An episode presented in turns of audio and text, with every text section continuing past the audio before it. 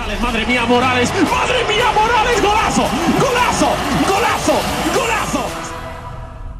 Ahoj fanoušci, vítejte u osmého dílu podcastu Golazo, podcastu o španělském fotbale, ve kterém se tentokrát v hlavní části zaměříme na Atletico Madrid a speciálně pod trenérským bláznem Diegem Simeonem. Ale než se k tomu dostaneme, tak půjdeme tradičně na aktuality a pikantnost týdne, tak nebudeme to dneska zdržovat. Dave, rovnou bych tě poprosil o první aktualitu, kterou máš připravenou. Tak eh, já nemůžu začít jinak, než eh, obojem o první místo v tabulce, na který jsme se konkrétně my dva, ale věřím, že i spousta dalších lidí hodně těšila a byl to souboj Girony s Realem Madrid. A myslím si, že Girona z začátku tak nějak dokazovala, proč je zatím eh, překvapením na ligy, stoupil do toho zápasu s výborným přístupem Real se v prvních deseti minutách vůbec nechytal, Girona vlastně měla dvě, hned dvě velké šance, jednou nastřelila tyč, ale bohužel pro ní to, to nevyužila a Real pak ukázal tu, tu svoji sílu, v čem, v čem je a díky čemu dokáže vyhrávat zápasy, že i když třeba ne vždy je v tom zápase lepší, tak stejně dokáže najít způsob, jak, jak, jak střelit alespoň jeden nebo dva góly. A znovu se ukázal ve skvělé formě Jude Bellingham, který nejprve v asistencí ve stylu Luky Modriče takovou šajtlí a přihrával Joseluovi na gol a pak, eh, pak jeden gol střelil sám, a konkrétně i Joselu je v aktuálně výborné formě a tomu si myslím, že bys nám mohl říct něco víc ty. No, má výbornou formu, vlastně v posledních pěti ligových zápasech zaznamenal čtyři góly, když nastoupil v těchto zápasech v základní sestavě, což byly teda čtyři z těch pěti duelů, tak vždy gól vstřelil, takže opravdu myslím, že zatím ukazuje, že nemusí být jenom eh, nějakým druhým útočníkem, takzvaným backupem, jak se s ním původně počítalo, ale kvůli Karim, odchodu Karima Benzemi nakonec má větší roli a zatím určitě nesklamal, naopak.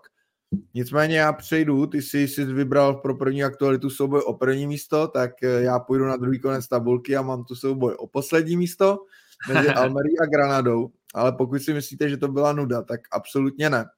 Právě naopak. Eh, v prvním poločase byla jasně lepší Almeria, ale dlouho se jí nedařilo to vyjádřit golově, až přišla neuvěřitelná pětiminutovka útočníka Luise Suareze, samozřejmě neplést s Luisem Suarezem, který prošel Barcelonou Atletikem Madrid, ale tento Luis Suarez zaznamenal hetrik za pět minut. První gol dal ve 41. minutě, pak ve 44. a pak ve 46. v nastavení prvního poločasu. Zajímavostí na tom je, že u toho si připsal hetrik asistencí druhý útočník Almerie Largi Ramazany. Takže opravdu neuvěřitelná pětiminutovka. Almeria vedla o půli 3-0, no ale happy end z toho nakonec pro domácí nebyl. Přestože Puerta z Granady v 56. minutě neproměnil penaltu a zdálo se, že Granada je tím definitivně pohřbená tak nakonec Granada také dala tři branky a ten zápas skončil 3-3. Když se podíváme na expected goals, tak byl to opravdu zápas dvou rozdílných poločasů, zatímco v tom prvním drtivě vyhrál Almeria, v tom druhém jednoznačně Granada. Moc zajímavý zápas a s remízou určitě musí být nakonec spokojenější hostující Granada. A jednoznačně myslím, že je zajímavý to, že právě Luis Suarez za, za Granadu nastupoval před uh, dvěma rokama, vlastně tam uh, strávil dvě sezóny, teď uh, jim střelil hetrik za takhle, za takhle krátkou chvíli. Ani pro jeden tým si myslím, že ta remíza nic moc neřeší, samozřejmě šťastnější bude určitě Granada, která v poločase kdy prohrávala 3 už asi s tím moc nepočítala. Nicméně Almeria zůstává poslední s třema bodama, Granada je předposlední s pěti bodama, alespoň se tak dotáhla na Celtu Vigo. A nicméně pokud budou takhle ty týmy pokračovat ofenzivním fotbalem, tak uh, jsem zvědavý, jak dlouho to takhle vydrží, protože samozřejmě v tom záchranářském boji to nejde hrát takhle, takhle v bank, ale pro fanoušky to určitě zajímavý. Já už tentokrát přejdu a měli jsme vlastně další derby a tentokrát to bylo to baskický, to nejslavnější mezi Realem Sociedad a Atletikem Bilbao. Po, myslím si, že docela dlouhý době, tak uh, vstupovalo do tohohle derby Atletik v lepším postavení v tabulce než Real Sociedad. Většinou v těch posledních letech Real Sociedad tam byl vždycky lépe a nicméně Real Sociedad se teď hodně zvedá, myslím si, že sice mu nevyšel úplně ten začátek sezóny, ale teď hraje ve výborné formě a potvrdil to i v, v tomhle baskickém derby, kdy vyhrál celkem s přehledem 3-0, až goly dávali Lenormand, Kubo a Ojarzábal. Uh, myslím si, že to mohlo být klidně i s větším rozdílem. A navíc Real Sociedad na to skvěle navázal i, i v týdnu, když v úterý porazil Salzburg 2-0 a co si myslím, že je pro ně strašně důležitý vítězství, protože v té nepřehledné skupině s Interem a Benficou je teď první se čtyřma bodama, druhý je Inter, taky čtyři body, Salzburg třetí s třemi body a poslední Benfica z nula body, trošku nečekaně. Teď má vlastně Real Sociedad dvakrát Benfiku, ale myslím si, že asi nikdo moc nepočítal, že by z této skupiny právě Real Sociedad postoupil, ale oni v těch prvních dvou zápasech ukázali, že a mají na to určitě formu. Já jsem ten zápas včera viděl a zejména ten první poločas, to byla, to byla nádhera, kdy i, i, trenér, uh, i trenér Aguasil vlastně řekl, on, teď se to přesně, ale řekl, že to bylo skoro až, až bizarní, jak, jak skvělý fotbal hráli ten první poločas, že z toho byla šoku, takže myslím si, že se máme určitě na to těšit v těch dalších zápasech. Jo, mě Real Sociedad se to sezóně zase baví a, a teď fakt mají tu formu velmi dobrou. Slušný zápas odehrál o víkendu také Betis, eh, který poprvé v této sezóně vstřelil tři góly. Po takovém trošku suším období porazil 3-0 Valenci. Hrozně důležitá výhra pro Betis. Nicméně nejlepší střelec v minulé sezony Betisu, Borcha Iglesias, nadále gólově mlčí, zatímco v minulé sezóně dal v 35 zápasech 15 gólů, tak v této je zatím bez branky. Nutno dodat, že on i vypadl ze základní sestavy a teď nastupuje v posledních dvou zápasech, dostal vždycky nějakých necelých 20 minut, takže toho prostoru tolik nemá, ale musím říct, že pro mě je to zatím jedno asi z největších zklamání, co se týče jednotlivých hráčů v sezóně, protože jsem od něj čekal uh, určitě, určitě mnohem více. Já s tebou naprosto souhlasím, myslím, že je to i důvod, proč eh, Betis má těch bodů méně, než by asi chtěl a čekal. A zejména díky kvůli tomu, že Borchu vlastně začátku nahradil v sestavě William Jose, který eh, dal, mám pocit, tři góly ve třech zápasech. Vypadalo to, že by alespoň on ho mohl nahradit, že on se teď zranil a ani tak se vlastně Borcha nevrátil do, do základní sestavy. A trenér Pellegrini radši sadil na Ajoze Pereze, který taky nemá úplně nějakou oslnivou formu, dal zatím 8, 8 zápasů jeden gol, takže ty útočníci momentálně Betisu úplně, to úplně neladí. Já bych přešel k, k poslední aktualitě mojí, což je Sevilla Lize mistrů, protože Sevilla z té skupiny vlastně, co, co ona má v Lize mistrů, tak je to, je to Arsenal, je tam, je tam Milan a poslední byl souboj, teď se můžu vzpomenout. PSV uh, Eindhoven. Ano, právě PSV Eindhoven, tak uh, myslím, že všichni tak nějak, nebo většina očekávala, že by to mělo být na postup pro, pro Sevillu, zvlášť když uh, minulý sezóně vyhráli Evropskou ligu. A nicméně oni nezačali vůbec dobře. První zápas doma s jenom remizovali 1-1. Teď uh, s, s, s PSV Eindhoven vlastně vedli 1-0, pak uh, PSV v 86. minutě srovnalo na 1-1. Sevilla i přesto hned za minutu dala na 2-1, už to vypadalo, že si odveze, odveze strašně důležitou výhru. Nakonec ale až v 95. minutě dostal na 2-2, takže po dvou zápasech má dva body a což je horší je to, že teď má před sebou dva zápasy s Arsenálem, kdy nevím úplně, kolik eh, dokáže uhrát bodů, takže uh, možná to dost pravděpodobně dopadne znova na tu třetí místo a Evropskou ligu oblíbenou. Zrovna, zrovna chci říct, že ty zapomínáš na hlavní cíl Sevy. Ona jede naprosto dle plánu. ne, to je samozřejmě sranda. Uh, za, za mě teďka trošku zvážním, protože v španělském probublala další kauza ohledně nějakého nařčení údajné korupce kdy bývalý policejní komisař Villareo eh, na katalánské rádiové stanici nařkl Florentina Pereze, prezidenta Realu Madrid, že uplácel rozhodčí ještě dřív než Barcelona, protože samozřejmě víme o té velké kauze Barcelony, která se neustále, neustále řeší. Real Madrid na to ale okamžitě reagoval a řekl, že se proti těmto lživým nařčením bude bránit soudní cestou, takže Eh, budeme, budeme samozřejmě sledovat, budeme zvědaví na to, jak hmm. tohle dopadne. Je to takové trošku eh, hašteření mimo hřiště, ale samozřejmě je to velice vážné nařčení, které se, které se Realu vůbec nelíbilo, okamžitě vydal oficiální prohlášení a, a bude tedy to řešit právní cestou. No, no s Florentinem Perezem eh, není úplně radno si, si nějak víc zahrávat. A já už bych tohle téma nechal ledem, přešel bych eh, k rovnou naší pikantnosti týdne, kdy tentokrát jsme si vybrali golovou oslavu Takefuse Kuba.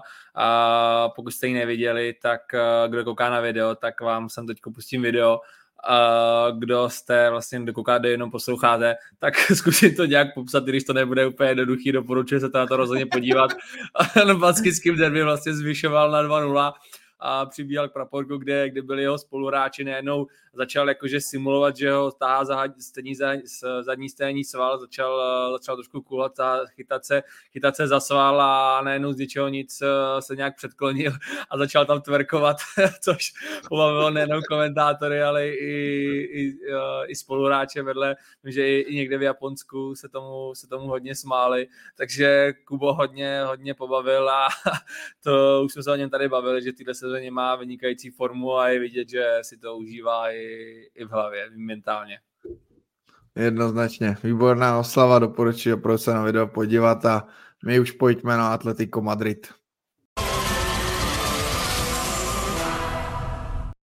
Hlavním tématem dnešního dílu je Atletico Madrid a jeho proměna pod Diegem Simeonem. A já bych dneska možná začal trochu netradičně více aktuálně, a to konkrétně posledním derby mezi Atletikem a Realem. Atleti byli prvním týmem, který v sezóně obral Ancelottiho tým, vyhráli 3-1 myslím, že jsme se i shodli, že je zaslouženě. Tak mě by zajímalo, co si na ten zápas říkal a jestli bys řekl, že to bylo typické Atletico pod Diegem Simeonem. Tak uh, upřímně nečekal jsem, že by to skončilo a takhle, nesi, nevím jestli úplně jednoznačně, ale minimálně, jak si říkal, zaslouženě pro Atletico. A jo, řekl bych, že tohle je přesně to Atletico, co jsme, co jsme viděli v dřívějších letech. A nesmírně nepříjemný tým, a, se kterým nechtěl nikdo hrát a strašně pevná defenziva k tomu, k tomu nepříjemný útok, takže bych řekl, že uh, po, po nějaký delší době Atletico proti, proti Realu opět uh, ukázalo, čeho je schopný a stejně taky Diego Simone ukázal, že uh, je ten typ trenéra, který má rád takovýhle zápasy, vyhledává to a, a umí se na to připravit. Mm-hmm.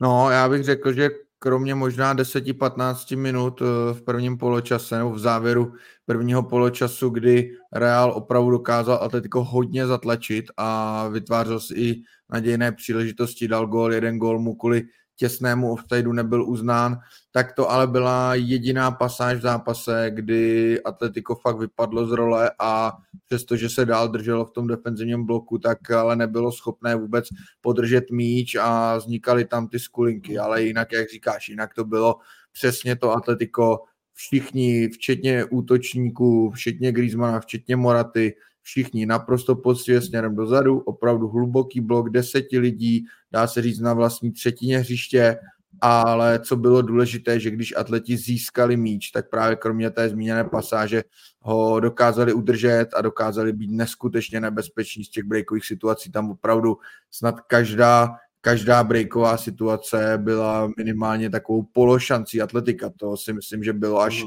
až eh, jako nečekané a, a myslím, že atletiko taky dostávalo od obrany Reálu až příliš mnoho prostoru. A já bych řekl, že Simonet se fantasticky připravil na Real a věděl přesně, co na tenhle Real platí. A jednou z věcí tak je určitě začátek utkání, kdy Real má z aktuální sezóně šílený starty do utkání. Několikrát eh, dostal gola v úvodních minutách a přesně toho chtěl Simon využít. Eh, samozřejmě mu k tomu pomohla i ta uh, až frenetická atmosféra na, na Vanda Metropolitano, kdy od začátku do toho fanoušci šlapali, a stejně taky hráči a hned vlastně chtěli dát Real najevo, kdo je tady doma a to se jim povedlo, když uh, celkem brzo vlastně, teď nevím přesně v kolikátý minutě, tak uh, dali gol. A další, co bych řekl, že se fantasticky uh, Simon připravil a využil toho, tak uh, to, byla, to by jsou vlastně centry, centry uh, na to takovou, ne ani ne, takovou, ani celkem vlastně, ani bych neřekl ani na přední tyč, ani na zadní tyč, tak nějak vlastně doprostřed mezi, mezi stopery, což je obrovská slabina Reálu, kde Uh, takhle často Real dostává góly z těch centrů. Ta sehranost těch stoperů, zvlášť když hraje Alaba s Ridigerem, tak není ideální a Atletico toho vlastně hned třikrát využil, všechny tři góly takhle uh, dalo po centrech hlavou, takže to si myslím, že Simone za tohle zaslouží určitě obrovskou pochvalu. Hmm, stopro, tam obecně ta vlastně hra, hra jakoby vzduchem a ta výšková převaha stylová převaha byla na straně atletika a oni to evidentně chtěli využít, protože při každé standardce, i, kdy, i třeba na půlce hřiště, samozřejmě při každém rohu, eh, bylo vidět, že Simeon okamžitě řve na své hráče, ať jdou do vápna, ať to tam zkusí dát dlouhý. Moc dobře věděl, kde je slabina Realu Madrid a snažil se ji naplno využít. Možná, možná tím, tím bychom se mohli vrátit do těch úplných začátků, kdy dá se říct, Simeone změnil Atletico Madrid, protože Atletico před příchodem Diego Simeoneho bylo spíše, řekněme, průměrným týmem, v některých sezónách dokonce podprůměrným týmem. Ono dneska nám to připadá ne, naprosto jako nesmyslné, ale v roce 2000 atleti se stoupili do druhé ligy. V následující sezóně skončili čtvrtí ve druhé lize, takže ani nepostoupili hned zpátky. To se jim podařilo až v roce 2002. 2002. Hmm. A poté následovaly sezony, kdy s výjimkou uh, sezon 2008 a 2009, uh, kdy skončili na čtvrtém místě, tak vlastně nehráli moc ani o poháry, maximálně končili na sedmých místech, ale byly tam i 12. a 11. místa. A když odhlídnu od těch statistik a od těch tvrdých faktů, tak aspoň já, co si pamatuju, tak prostě Atletico pro mě bylo opravdu takovým tím průměrným týmem a vlastně zápas eh, Reálu proti Atletiku jsem bral tak trošku jako formalitu pro Reál, že si dojde tradičně pro tři body. Jak jsi to třeba vnímal ty? tak eh, je to už dlouho, ale měl jsem to podobně do nějakého toho roku, dejme tomu 2013, 2014, kdy se začala projevovat ta Simona nadvláda, tak eh, nechci říct, že úplně jsem nevnímal Atletico jako nějakého rivala Realu Madrid, ale rozhodně to nebylo to rozhodně tak vyhrocený jako teď, bylo to celkem jednoznačný a pro Real Madrid bylo Atletico spíš taková asi na zadku bych řekl, nebyl to žádný velký, eh, velký rival, ale pak přišel prosinec 2011, kdy právě už se a dostal ke kormidlu Diego Simone a, a nastolil úplně, úplně jiný směr. On vlastně, když v tu chvíli trénoval Atletico Gregorio Manzano, a v, v tu chvíli byli Colchoneros, řekl bych, úplně tragickým stavu, kdy vlastně byli blíže se stupovým příčkám, než, než bojům o titul. A v tu chvíli uh, vedení atletika sáhlo pro Simeoneho, který sice byl v atletiku neúplně dlouho, hrál tam jako rád čtyři roky, ale tou svojí, tím svým srdcem a vůdcovstvím a, a, a dalšími věcmi, tak si fanoušky neuvěřitelně získal, získal a i po těch čtyřech letech eh, jej hodnotili jako legendu. On, eh, když se vlastně vrátil, tak v jeho prvním tréninku přišlo přes pět tisíc lidí eh, se podívat jenom na trénink a už samozřejmě se rozjížděli s, s chorály s jeho jménem. A pro Atletico to byla obrovská spruha, ten jeho návrat a věřili, že právě on by, by mohl být tím, kdo to trošku pozvedne Atletico, což jak teď víme, tak, tak se povedlo. Hmm. No, na druhou stranu je třeba říct, že asi na místě byly i určité obavy, jestli je to ten pravý, protože do té doby ta Simona kariéra trenérská tedy nebyla, nebyla nějak oslnivá, hlavně co tak on v každém klubu vydržel maximálně jednu sezonu, neměl příliš velké úspěchy, trénoval spíše v Argentíně, chvilinku vedl Katány v italské lize, ale opravdu jenom chvilinku. Vlastně i když on v prosinci 2011 přebíral Atletico, tak v tom roce už měl za sebou další dvě angažmá, Katány a argentinský Racing, takže, takže v tomto směru to vypadalo, že jde možná jenom o krátkodobé, krátkodobé řešení a, a nakonec se z toho vyklubala velká éra. Dneska je Simeone nej, nejdéle sloužícím trenérem v top pěti ligách Evropy. Takže ještě s Christianem Streichem, který byl do Freiburgu angažován také v prosinci 2011. Takže to je opravdu něco, co se v tu chvíli nedalo čekat a k tomu pomůžu si tady teď čísly. k tomu obrovskému zlepšení, ke kterému došlo. Jo. Tak v roce v té sezóně 2011-2012, kterou tedy nezačal Simeone a přebíral tým, jak si říkal, ve velmi špatném stavu, tak to hmm. už v té sezóně to dotáhl na sedmé místo. Následující sezóna páté místo a, je, a pak už jedeme. Třetí hmm. místo vítěz La ligy, třetí místo, druhé místo, třetí místo vítěz La ligy, třetí místo, třetí místo. Jo, takže, hmm. uh, takže opravdu vlastně od roku 2013 neskončil s Atletikem nikdy hůře než třetí a to se samozřejmě bavíme pouze o Lalize. Uh, ty určitě můžeš přidat třeba i evropské poháry, kde to nevždy bylo tak úspěšné, co se týče hlavně mm. finálových zápasů, ale ta proměna je naprosto neuvěřitelná. Určitě, já se k tomu hned dostanu, jenom uh, tě trošku zaskočím. Možná uh, mám na tebe jednu takovou kvízovou otázku. Ty jsi sám zmínil, že uh, Simone je nejdéle sloužícím trenérem, on je v, na lavici Atletika už 13 let a je v ohledu trenérů, kteří jsou na, na, na lavice jednoho týmu nejdéle, tak je sedmý. A řek, po, vyjmenoval bys aspoň pár z těch trenérů, který jsou, z těch šesti trenérů, kteří zůstali na, u jednoho týmu déle než, než Simeone. Pamatoval bys si z někoho?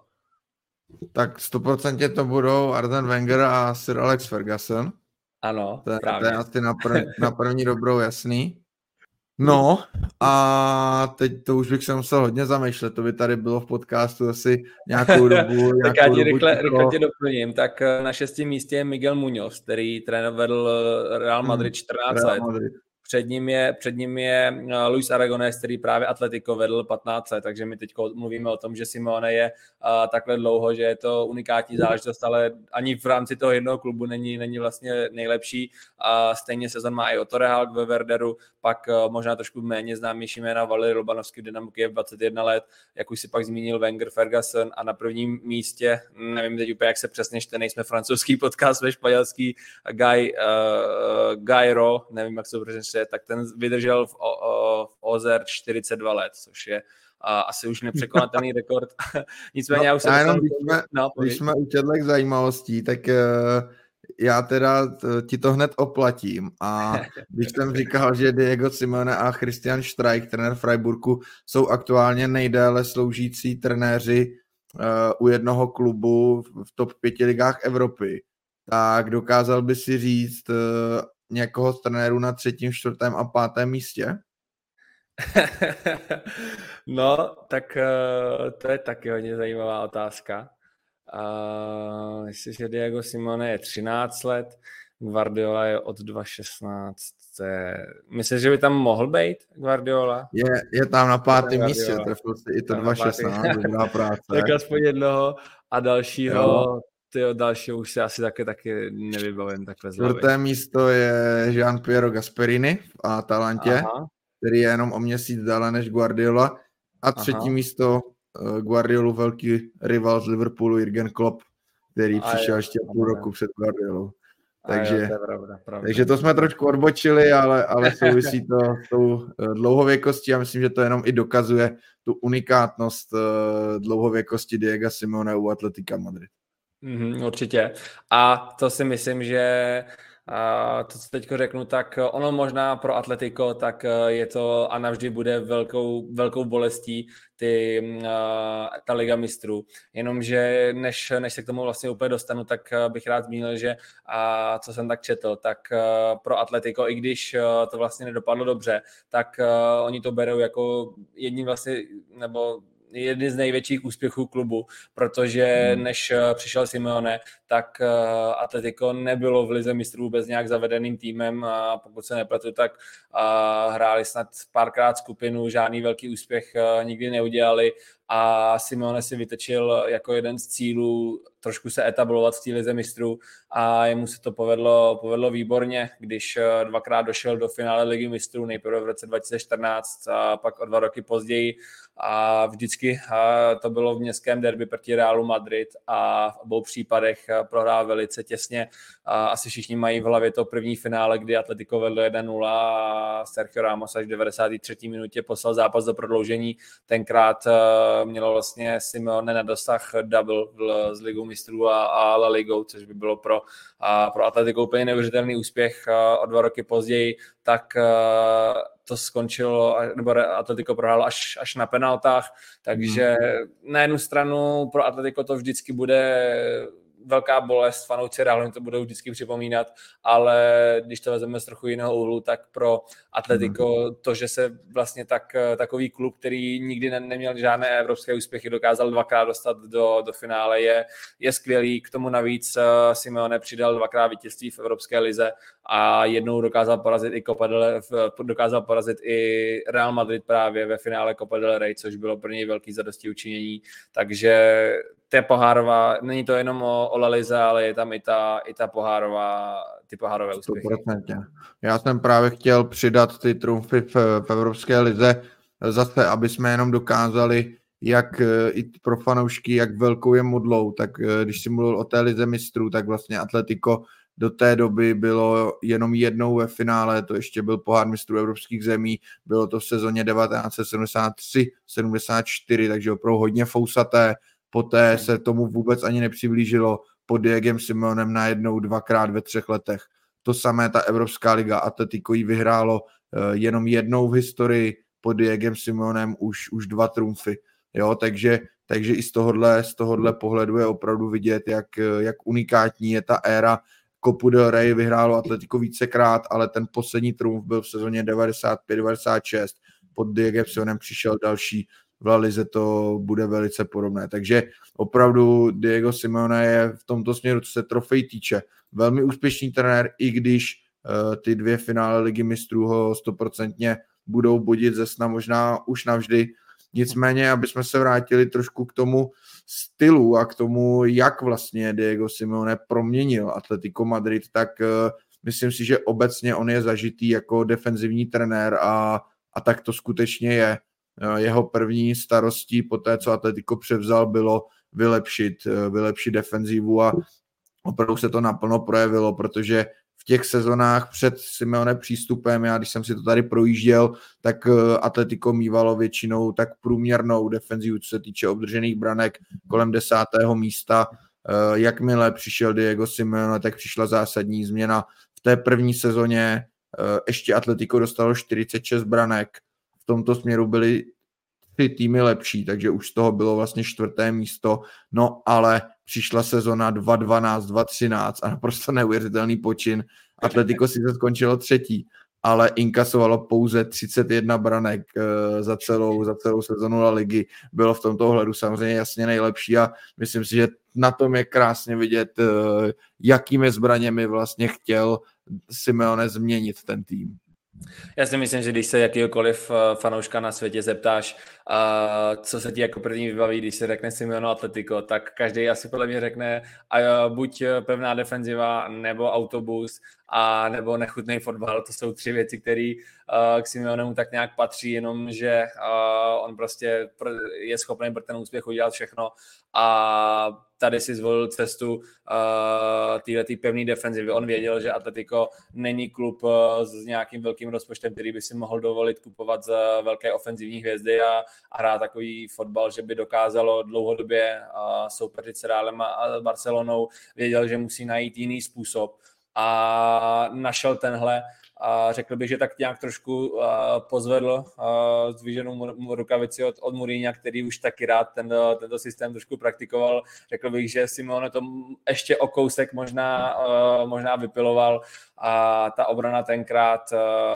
která se moc neměnila ve složení Juan Fran, Godín, Miranda a teď levý back Filipe Luis. Filipe Luis, výborně, tak to, se, to bylo neuvěřitelné, jak, jak oni byli sehraní, oni byli jak, jak kdyby byli bratři, jak kdyby prostě přesně věděli, kdo jaký, jaký tah té chvíli udělá. Tam si pamatuju, že ta obrana to prostě, to prostě nešlo překonat. Tam byly zápasy, kdy i kdybyste hráli, já nevím, čtyři hodiny, tak týhle obraně prostě gol nedáte. To, to bylo až neuvěřitelné, co Simeone s tím dokázal udělat, ta jeho organizace hry. A myslím si, že který jsem vlastně jenom dělal uh, s Radkem Babelem, který hrál za Atletico a uh, se potkal se s Diegem Simonem v týmu, tak jsem s ním jenom dělal rozhovor a on právě říkal, že už tenkrát bylo na, na Simonem vidět, že on jednou bude fakt dobrým trenérem, protože on byl už jako hráč, byl neuvěřitelný lídr a neuvěřitelný vůdce. Říkal, že na každém tréninku, že absolutně nesnášel prohry a ať to byla jakákoliv malá hra, jakákoliv bago, jakákoliv jenom nějaká sázka s kamarády, tak prostě nesnášel prohrát a za každou cenu musel úplně všechno vyhrát. Byl to prostě takový ten typický blázen, který by radši přelámal uh, kamarádovi nohu, než, než aby něco prohrál. On si to pak přenesl i do té své trenérské kariéry a pak to dokázal uh, přenést i na ten tým, což uh, se mu milionkrát vyplatilo. Jednoznačně. Ty, když jsi mluvil o tom, že když se řekne Atletico pod Simeonem, tak si většina fanoušků představí defenzivu, autobus a podobné věci, tak zároveň si určitě představíme Diego Simeoneho na uh, lajně ve svém vymezeném prostoru, často i mimo svůj vymezený prostor, protože on je přesně s tím trenér, eh, on je přesně jedním z těch trenérů, kteří nedokážou posedět ani vteřinu na té lavice a neustále ten svůj tým hecují, často hecují i, i fanoušky a, a často se pustí i do až třeba přehnaných uh, šarvátek, hádek, strkanic, cokoliv nás může napadnout. Já si třeba pamatuji moment uh, právě z toho neúspěšného pro Atletico finále ligy mistrů 2013-2014, kdy když v prodloužení dal Real gol na 3-1 a vlastně bylo, bylo hotovo v tu chvíli, protože atleti jednoznačně už neměli sílu na to, aby, aby s tím ještě něco udělali, tak eh, Rafael Varan obránce Reálu nakopl míč, který ležel na hřišti, protože tam byli v tu chvíli dva, tak myslím si, že to opravdu nebyl v tom žádný špatný úmysl od Varana, tak ho jenom nakop směrem k lavičkám a zrovna směrem k Simeonemu a Simeone vylít asi tři metry do hřiště a napal ten balon v těch, v těch lakírkách směrem, směrem k Varanovi a, a bral to jako provokaci, takže opravdu někdy, někdy to skutečně přehání, někdy opravdu není, není žádným diplomatem, zvlášť v těch velkých zápasech, speciálně v derby s Reálem, opravdu je až fanatický na druhou stranu právě díky této vlastnosti pak ti hráči, jak se říká, žerou trávu a jsou schopni tam pro něj na tom hřišti udělat, udělat všechno a, a mají díky tomu úspěchy. Já když se ještě vrátím k té taktice defenzivní, tak když jsem mluvil o tom, že v té sezóně 2012-2013 a teď inkasovalo 31 branek a skončilo třetí, tak eh, Simeona mu to asi přišlo příliš a do další sezóny defenzivu vylepšil.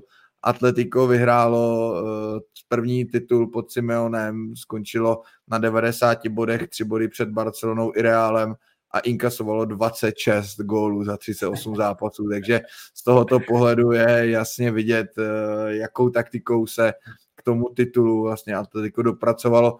Na druhou stranu já mus, musím říct, že nemám rád takový ty řeči, že třeba Guardiola hraje hezký fotbal a Simone hraje ošklivý fotbal. Pro mě prostě fotbal nerovná se jeden styl hry.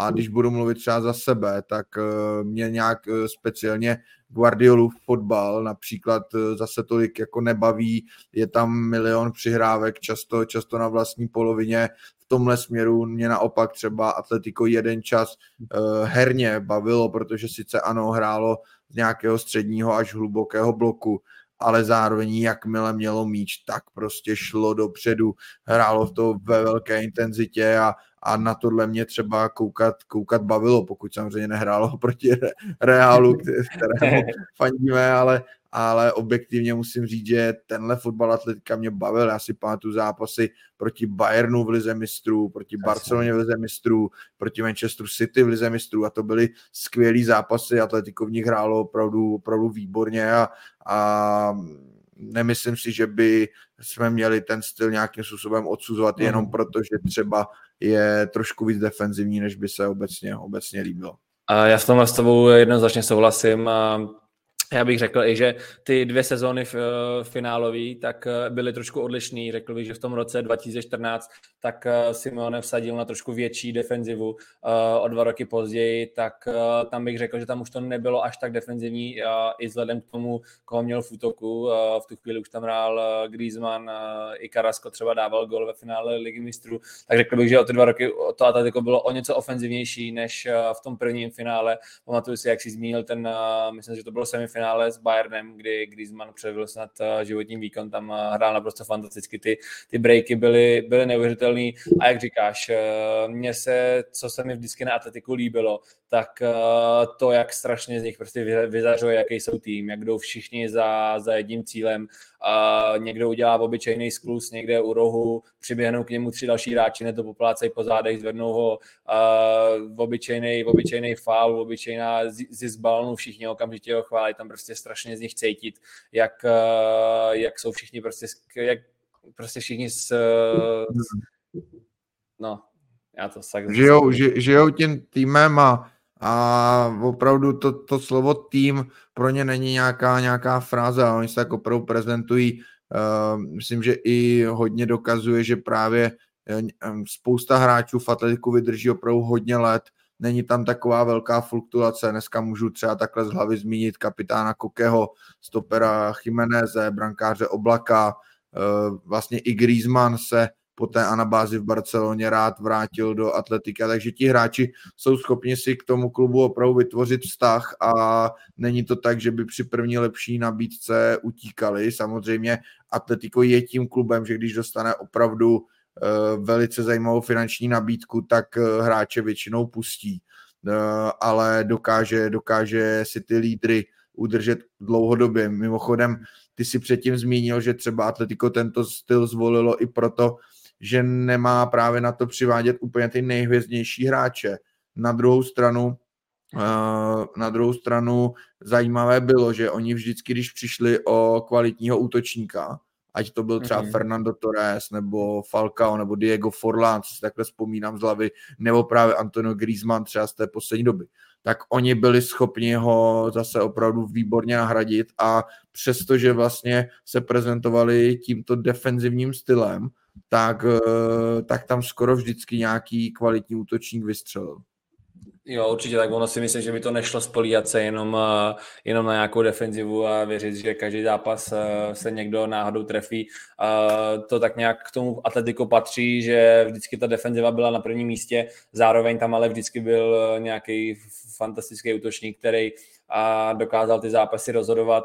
A řekl bych třeba i příchod Luise Suárez byl za mě naprosto fantastickým tahem, kdy Barcelona už ho nechtěla, už se jim vzal starý a, a už, uh, už ho nechtěli v týmu a Atletico si ho s velkou radostí vzalo a nakonec jim vystřídal titul. Takže to, toho Atletico opravdu umějí. Já bych ještě k tomu, co jsem předtím říkal, tak bych k tomu jenom dodal, že a v atletiku bych řekl, že každý, kdo chce pracovat pro tým a chce se, nebo nevadí, se, nevadí mu se podřídit týmovému úspěchu, tak uh, Simeone nebude naprosto milovat a bude pod ním strašně rád hrát, protože uh, řekl bych, že Simeone mu to pak tisíckrát vrátí a myslím si, že je spoustu hráčů, kteří si, jak už si zmiňoval, kteří tam zůstávají takhle dlouho, nebude to asi náhoda, ta uh, spolupráce je výhodná obou straně.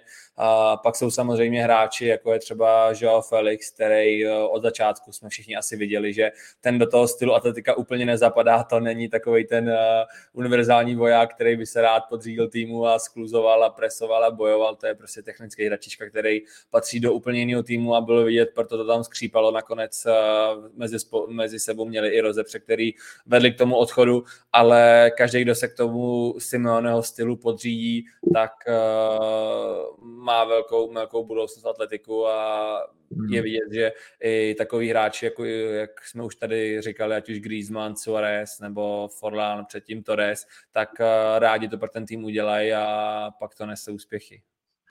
Já, já jsem se tě chtěl zeptat, ty jsi mě trošku předběh, eh, právě na příchod Joa Felixe, jo, protože ten z toho, o čem tady mluvíme, naprosto vybočuje.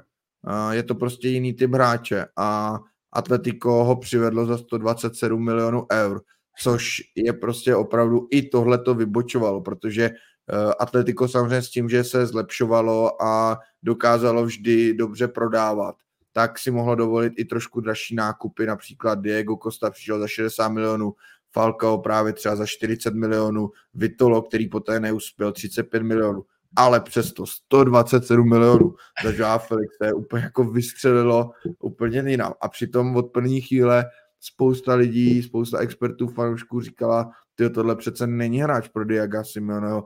S čím ty myslíš, že Atletico Felix se kupoval?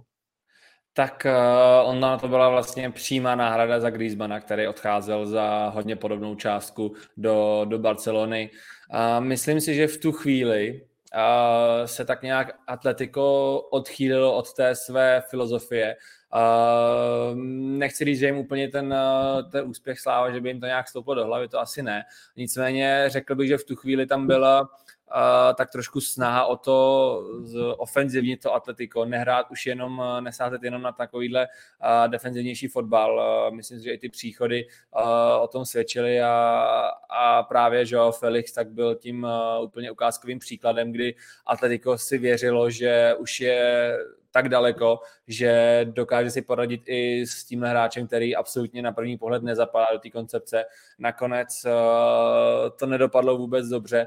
Atletico ty uh, sezony potom vlastně uh, první vlastně ještě to nevypadalo tak špatně. Myslím si, že v té titulové sezóně tak tam byl nejblíž Felix tomu, aby se tak nějak prosadil nebo úplně naplno hmm. ukázal, že, že může v atletiku hrát, ale asi nikdy neukázal to, co, co se od něj očekávalo a teď to dopadlo až, až takhle, jak to dopadlo, kdy si musel Felix eh, o snad 20krát snížit plat, aby vůbec mohl odejít a myslím si, že Atletico se vrátilo k tomu, co, co ho zdobilo dřív, stejně tak Simone a řekl bych, že už asi další dobu znovu takovýhle přestup neudělají, radši se budou držet toho, co, co jim funguje a, a co jim platí. Ani si upřímně nevybavu a za, ty, za ty léta od té doby, co tam je Simone, že by tam byl někdy takovýhle hráč, který by a, takhle vyčníval fotbalovostí, ale zároveň a, Zároveň eh, ne, nechci říct úplně, že by byl tak slabý v defenzivní práci, ale a asi všichni víme, že, že mu úplně nevonila. Nevím, jestli si třeba ty vzpomeneš na nějakého takového hráče, ale podle mě to byl naprostej, eh, naprostej nechci říct úplně hmm. omyl, ne. ale jeden z případů, který už se asi nebude moc opakovat. Souhlas, protože vlastně, když si to vezmeme, tak třeba Anthony Griezmann, když přestupoval do Atletika, tak byl docela podobným typem hráče jako Felix, Eh, menší postava, spíše technický hráč, hračička a tak, ale do něj právě Simone dokázal nabouchat to, že dneska, když se na ně podíváme, ať v atletiku nebo ve francouzské repre, tak je to hráč, kterému bránění nedělá problém, je to dříč na tom hřišti. Nevždy byl, ale jeho vlastně dá se říct, dokázal Simone trošku změnit nebo upravit.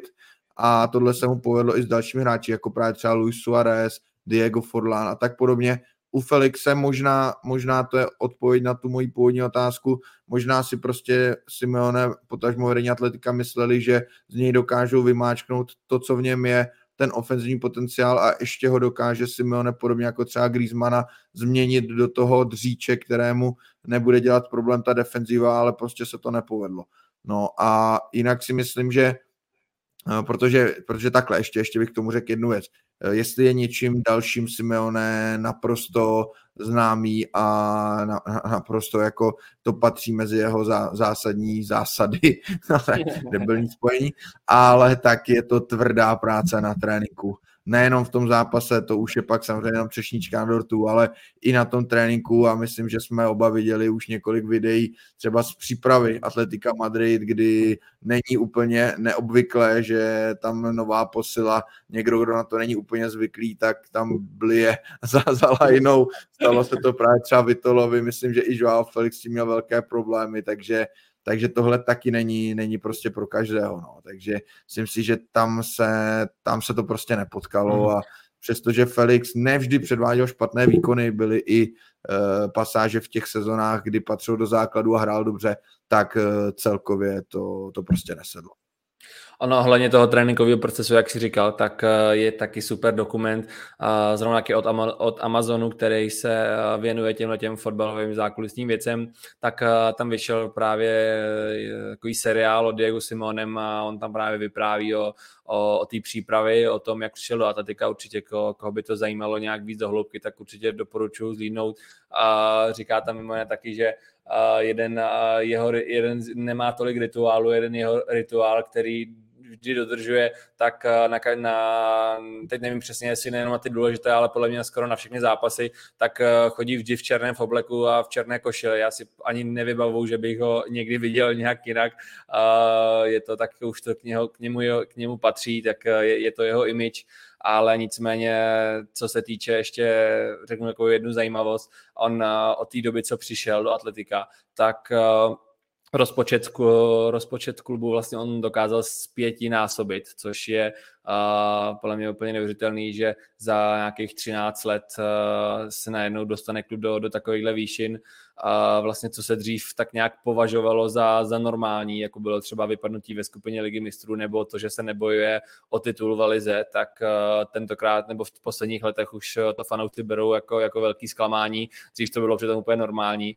Je to vidět, jak velký bič si, si na sebe ušil těma úspěchama. Mm, a mm i, i jsme to vlastně viděli v minulý nebo předminulých sezonách, kdy uh, Simeone už uh, trošku to vypadalo, že to skřípe a uh, už se mluvilo o tom, že, že už skončí, že už možná Atletiku nemá co dát, tak on vždycky přijde s něčím novým a vždycky dokáže to Atletico znovu nakopnout, takže myslím si, že on je tak nějak zpětý s tím Atletikem, že si ani nedokážu představit, že by trénoval nikde jinde a že by teď no. trénoval Atletico někdo jiný. Mm-hmm. Souhlas, ale pravdou je, že v těch posledních dvou letech se o tom spekulovalo hodně a ty hlasy sílily, že možná už je čas na změnu. Uh, už byla uh, hodně velkým otazníkem i právě třeba ta motivace Diego Simeone, protože viděli jsme, že v těch posledních dvou sezonách uh, Atletico už začalo trochu ztrácet, vlastně v to v tom ročníku 2021-2022. Sice si ještě furt udrželo to třetí místo, ale 15 bodů za prvním Reále Madrid a v té minulé sezóně stejná pohádka, uhrálo si to celé třetí místo, ale 11 bodů za vítěznou Barcelonou, takže se nedá úplně říct, že by o ten titul prakticky hrálo a uh, i ten styl atletika už se trošičku měnil ne ani tak, nebo nebylo to úplně úmyslně nastavené, že by najednou Simeone chtěl mít z atletika ofenzivní mašinu, ale spíše už mu ta defenziva prostě nefungovala, nefungovala tolik jako v těch, v těch předešlých uh, sezonách a ročnících a tak se logicky začalo psát o tom, že možná je čas na změnu. Vlastně i my jsme tady před sezonou v podcastu říkali, že ten kádr atletika papírově vypadá lépe do ofenzivy než do defenzivy No nicméně po tom začátku, po nějakých, zatím to je malý vzorek, ale nicméně vypadá to, že Simeone zase našel ten recept. V tuhle chvíli má Atletico nejlepší obranu v Lalize a hlavně ten zápas s Realem Madrid opravdu předvedlo zase tu výbornou, výbornou týmovou defenzivu a vypadá to tedy, že Simeone se zatím nikam nechystá a to angažmá si asi ještě prodlouží, možná překoná i Luza Aragoněse. a samozřejmě a ten zápas s Real Madrid ukázal nejen to, že možná se Atletico vrací ta zpátky na výsluní, ale i to, že uh, Simeonovi to proti Ancelottimu jde, jde šlape výborně, a protože v La Lize vlastně se, se utkali devětkrát, z toho pětkrát vyhrál Diego Simeone, dvakrát to byla remíza, dvakrát vyhrál Real Madrid. A celkově už je to celkem vyrovnaný, v, každý, každý vlastně vyhrál osmkrát, pět remíz. Ancelotti má tu, tu jednu slavnou výhru nad, Ancel, nad uh, Simonem v tom finále 2014, kterou už mu asi nikdy nezapomene. Nicméně v La Lize Simone dokáže často vyzrát na, uh, na Ancelottiho je to zajímavé i, ta, i, i v tom ohledu, že a jsou to dva naprosto odlišní trenéři, zatímco hmm. Ancelotti sází na takový klid a, a volnost jako pro ty hráče, tak Simone je takový ten blázen, co hodně dá, dbá na tu, na tu strukturu, na tu organizaci. Teďko to bylo v, v, tom posledním, v tom posledním derby, to bylo vidět, že tady prostě ta organizace a, a ta pevná, pevná defenziva tak uh, měla navrh. Ty bys mohl vlastně ještě doplnit, uh, že on uh, sice Ancelotti na tom je o něco lépe, ale proti Zidanovi se mu asi nehrálo úplně ideálně. je to tak, no, tam jestli, jestli Simeone tedy hlavně v Lalize uh, hraje proti Ancelottimu rád, tak proti Zidanu, Zidanovi uh, opravdu ne, tam má negativní bilanci jenom dvou výher, pěti remíz a šesti proher, Nicméně, když už si to nakous, my jsme vlastně tím derby Atletika z Real Madrid začali, tak bychom tím mohli i skončit, protože samozřejmě pro fanoušky Atletika Madrid jde jednoznačně o největší zápas, zatímco u Realu Madrid uh, asi pořád výše El Clásico proti Barceloně, tak uh, pro fanoušky Atletika Madrid je jednoznačně největším rivalem Real. Je to tam hodně vyhrocené i právě v tom, že fanoušci Reálu jsou v rámci Madridu ta bohatší třída většinou, naopak fanoušci Atletika jsou spíše uh, ta dělnická třída, když to tak řekneme, a ta nenávist k Reálu je tam opravdu velká, takže pro příznivce uh, Los Colchoneros jednoznačně porazit Reál je, je strašně moc a Simeone i v tomto směru dokázal Atletico proměnit, protože když uh, se vlastně Atletico vrátilo v roce 2003 do La Ligy, tak až do příchodu Diego Simeoneho neporazilo Real ve vzájemném zápase ani jednou. Takže to dokazuje to, co jsme tady říkali, že vlastně pro Real to byly takové spíše povinné tři body. Je pravda, že v prvních dvou sezónách se to Simeonemu ještě změnit nepodařilo, tam také přicházely porážky, nicméně od ročníku 2013-2014 přišla zásadní změna v následujících třích, třech sezónách. Naopak neprohrálo Atletico, čtyřikrát vyhrálo, dvakrát eh, remizovalo a myslím si, že tohle to bylo pro fanoušky skoro stejně důležité jako ty, ty úspěchy v lize a, a úspěchy v pohárech, protože opravdu už přestali platit za toho malého bratříčka nebo spíše tedy konkurenta, ale takový ten tým, který neberete až tolik vážně a, a jedete si tam jenom pro tři body, ale najednou je z Atletika tým, který je pro Real Madrid eh, zásadně nepříjemný a často s ním ztrácí body a, a nedá mu vůbec nic zadarmo. Já si myslím, že tohle je hlavně jeden z důvodů, proč eh, Simeone už bude eh, navždycky braný jako jednou z největších legend klubu a, a určitě jedním z nejlepších trenérů v, v historii atletika. On už eh, teď v tuhle chvíli tak je nejúspěšnějším trenérem atletika, co se týče počtu titulů a nicméně víme, že v atletiku to není všechno jenom o, ty, o titulech. Tam fanoušci neuvěřitelně vnímají to, to spřízení s klubem a, a dbají hodně na to, aby, aby ten trenér chápal ty, ty hodnoty toho klubu a myslím si, že Simone tohle, když to vlastně není Španěl, je to Argentinec, tak ale on tohle co pochopil eh, naprosto fantasticky. A teď eh, v, v součtu trenéra i, i hráče je tam už nějakých 17 let, což eh, je neuvěřitelné číslo a myslím si, že navždy bude tou jednou z těch největších ikon. A určitě pro fanoušky atletika, kteří Real Madrid rozhodně nemají v lásce a prohrát s ním je pro ně to, to nejhorší asi, asi může být. Tak to, že Simone dokázal Atletico takhle do, vyzvěhnout na tu jejich úroveň, tak pro ně bude navždycky nezapomenutelný. Stoprocentně. Já musím jenom říct, že jsem hodně zvědavý na dvě věci. Za prvé, jak dlouho ještě Simeone v atletiku vydrží. A za druhé, a na to jsem zvědavý ještě mnohem víc, eh, co přijde potom. Jestli, jestli se Simeone přesune ještě na nějakou další adresu. Eh, myslím si, že samozřejmě věk má na to, že pokud nezůstane tady v atletiku ještě 20 let, tak uh, si určitě ještě o další angažmá bude moc říct, bude o něj určitě zájem. Neumím si představit, že by to bylo v rámci Španělska, to asi už nenastane, ale, ale v jiných ligách, například v Itálii, kde jako hráč také nějaká uh, roky strávil, tak uh, si myslím, že by to třeba smysl dávalo a, a budu, budu na to opravdu zvědavý. Rád bych Simona viděl i, i v jiné lize. Uh, já si myslím, že tak já si, mě by upřímně zajímalo, uh, jak by to dopadlo, kdyby se zájmem přišla argentinská reprezentace, protože Simeone se uh, nikdy netajil tím, že je vlastně velký cecařem a hrát za argentinskou reprezentaci pro něj vždycky bylo obrovskou ctí a myslím si, že by se po atletiku do toho hodil, nicméně nemyslím si, že on je úplně typem trenéra, který by se hodil k reprezentaci. On právě tím, jak dokáže do těch hráčů dostat to, co po nich chce a samozřejmě k tomu potřebuje dostatek času, tak spíš si myslím, že je tím každodenním typem trenéra, který potřebuje ty hráče vidět každý na tréninku a nemyslím si, že by úplně ta reprezentace pro něj v tomhle byla vhodná, nicméně ty krátkodobý turnaje, tak tam on by to asi dokázal zburcovat a dokázal by ten tým možná připravit, jak by chtěl. Jsem na to zvědavý, myslím si, že by mě i zajímalo, jak by se mu vedlo, kdyby třeba trénoval Lionela Messiho, jak by dokázal Messiho přesvědčit o tom, co, co on chce. To se asi už asi nestane a v tu chvíli, kdy pokud se to někdy stane, tak Messi už asi rád nebude.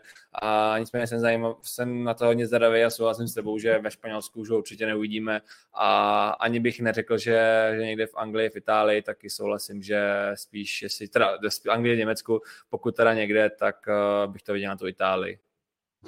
Která by mu mohla i tím stylem také hodně založeném vlastně na defenzivě sedět.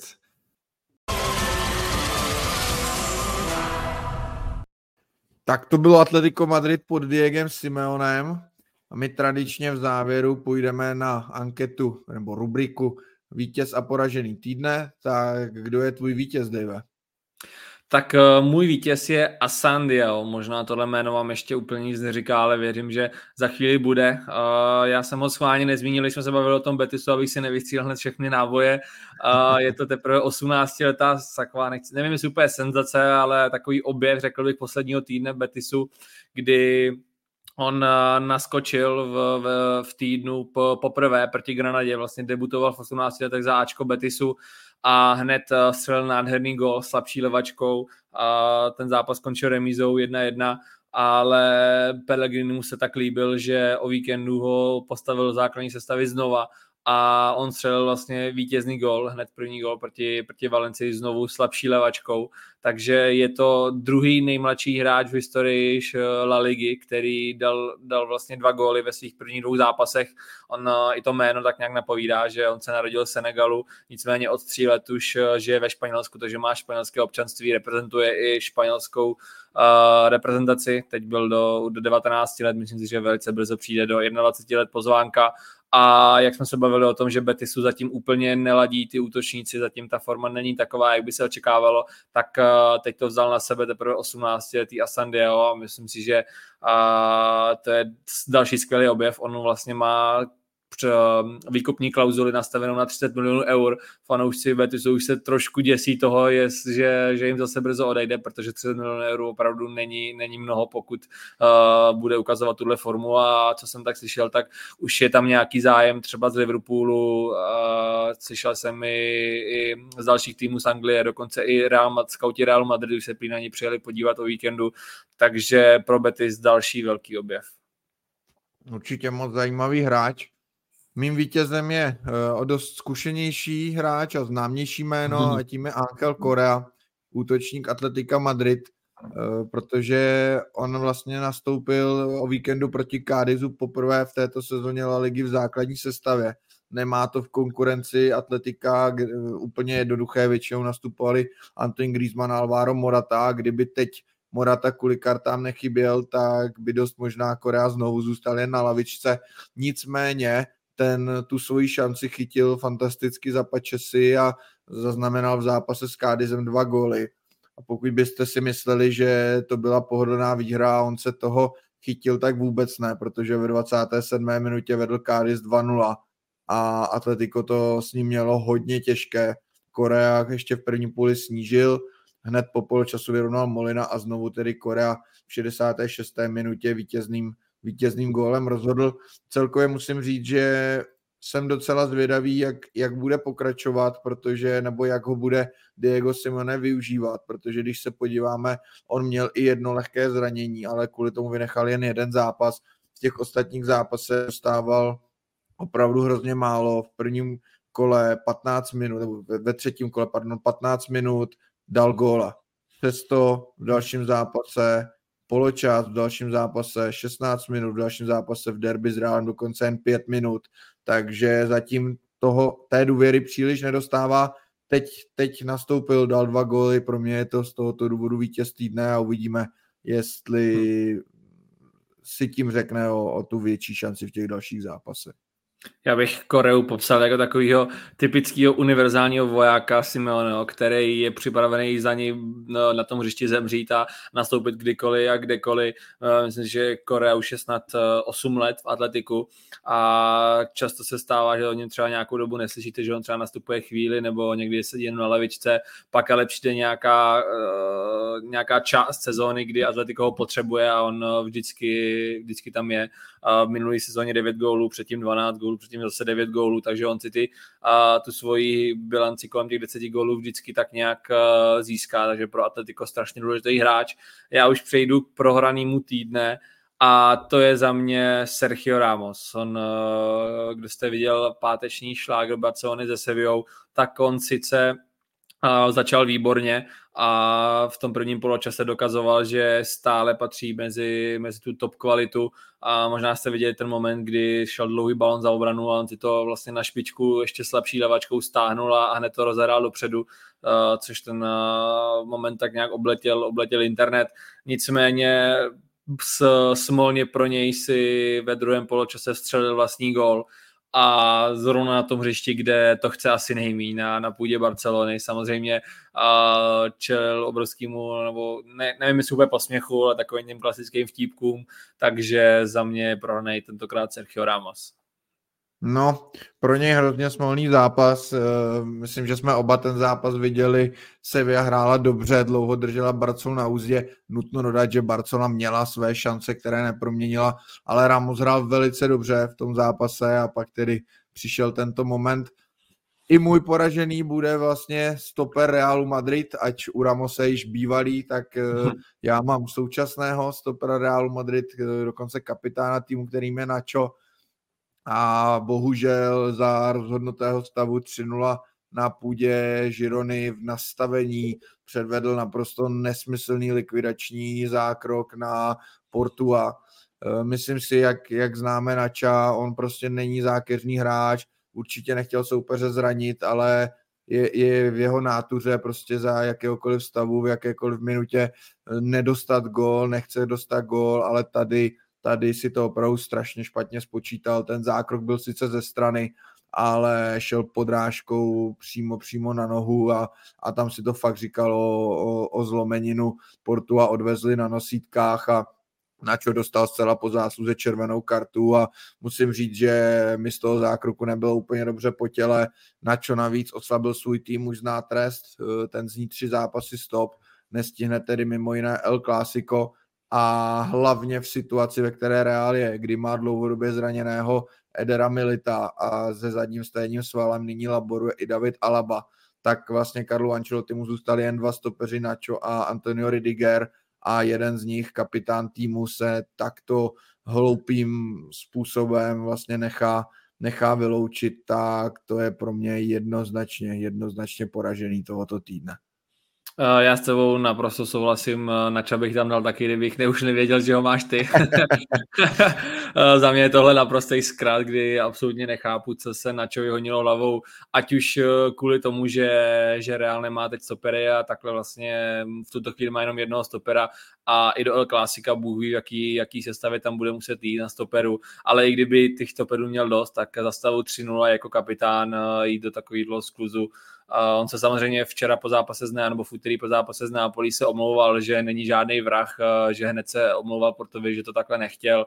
A nicméně on je zodpovědný za to svoje tělo a tohle byl zkrat, který jsme u něj ještě za, za tu jeho dlouhou kariéru neviděli a myslím si, že už ani neuvidíme. Nevím, co se mu hmm. přesně hodilo hlavou. Uh, nicméně já už přejdu k naší poslední rubrice a to je pozvánka. A já tentokrát nepozvu na víkend, pozvu na čtvrteční zápas Evropské ligy, kde uvidíme střed španělského fotbalu s českým, což uh, mám vždycky rád. Teď už další dobu si myslím, že uh, jsme to nějak neviděli. Bude to souboj Betisu se Spartou a Betis si myslím, že do toho zápasu bude muset šlápnout na 100%, protože v první zápase prohrál na půdě Rangers 1-0, naopak Sparta porazila doma Limassol, takže do toho může jít trošku uvolnění, protože to to, co potřebovala, tak si splnila. Myslím si, že by to mohl být docela otevřený, zajímavý a ofenzivní fotbal a hodně se na to těším. 100% těším se na to taky moc. Eh, já tedy pozvu na víkendový zápas, ať to máme komplet a tím bude pravděpodobně největší šláger kola souboj mezi Atletikem Madrid a Realem Sociedad, jak už jsme tady dnes říkali, eh, tým ze San Sebastianu hraje opravdu ve velmi dobré formě, na druhou stranu nebyl leta zvyklý na dva zápasy týdně, v tomto směru bude mít Atletico určitě výhodu, tak eh, uvidíme, jak si s tím oba týmy poradí, nicméně myslím si, že by nás mohl čekat hodně, hodně atraktivní a zajímavý duel. Určitě i atmosféra na Vanda Metropolitano bude té důležitosti zápasu odpovídat. Uh, naprosto znovu souhlasím uh, teď uh, na ten Real. Real je, je, je velká radost koukat. Věřím, že uh, kdo třeba viděl ten včerejší zá, nebo ten úterní zápas se Salzburgem, tak ho to navnadilo, aby si, aby si to pustil. Takže ten zápas si myslím, že si bude docela dost zajímavou podívanou. Stopro, tak jo, pro dnešek je to vše. Tradičně budeme rádi, pokud nám dáte nějakou zpětnou vazbu, eh, budete nás sdílet, budete nás sledovat, případně teď jsme si oba s Davem náhodou poměrně všimli, že v aplikaci Apple Podcast i Spotify máme hezké hodnocení, tak samozřejmě budeme rádi, eh, když nám dáte pět hvězdiček i tam a, a podpoříte tím i to, ať se ten podcast dostane k dalším a dalším lidem. Díky moc a mějte se fajn. Mějte se, ahoj.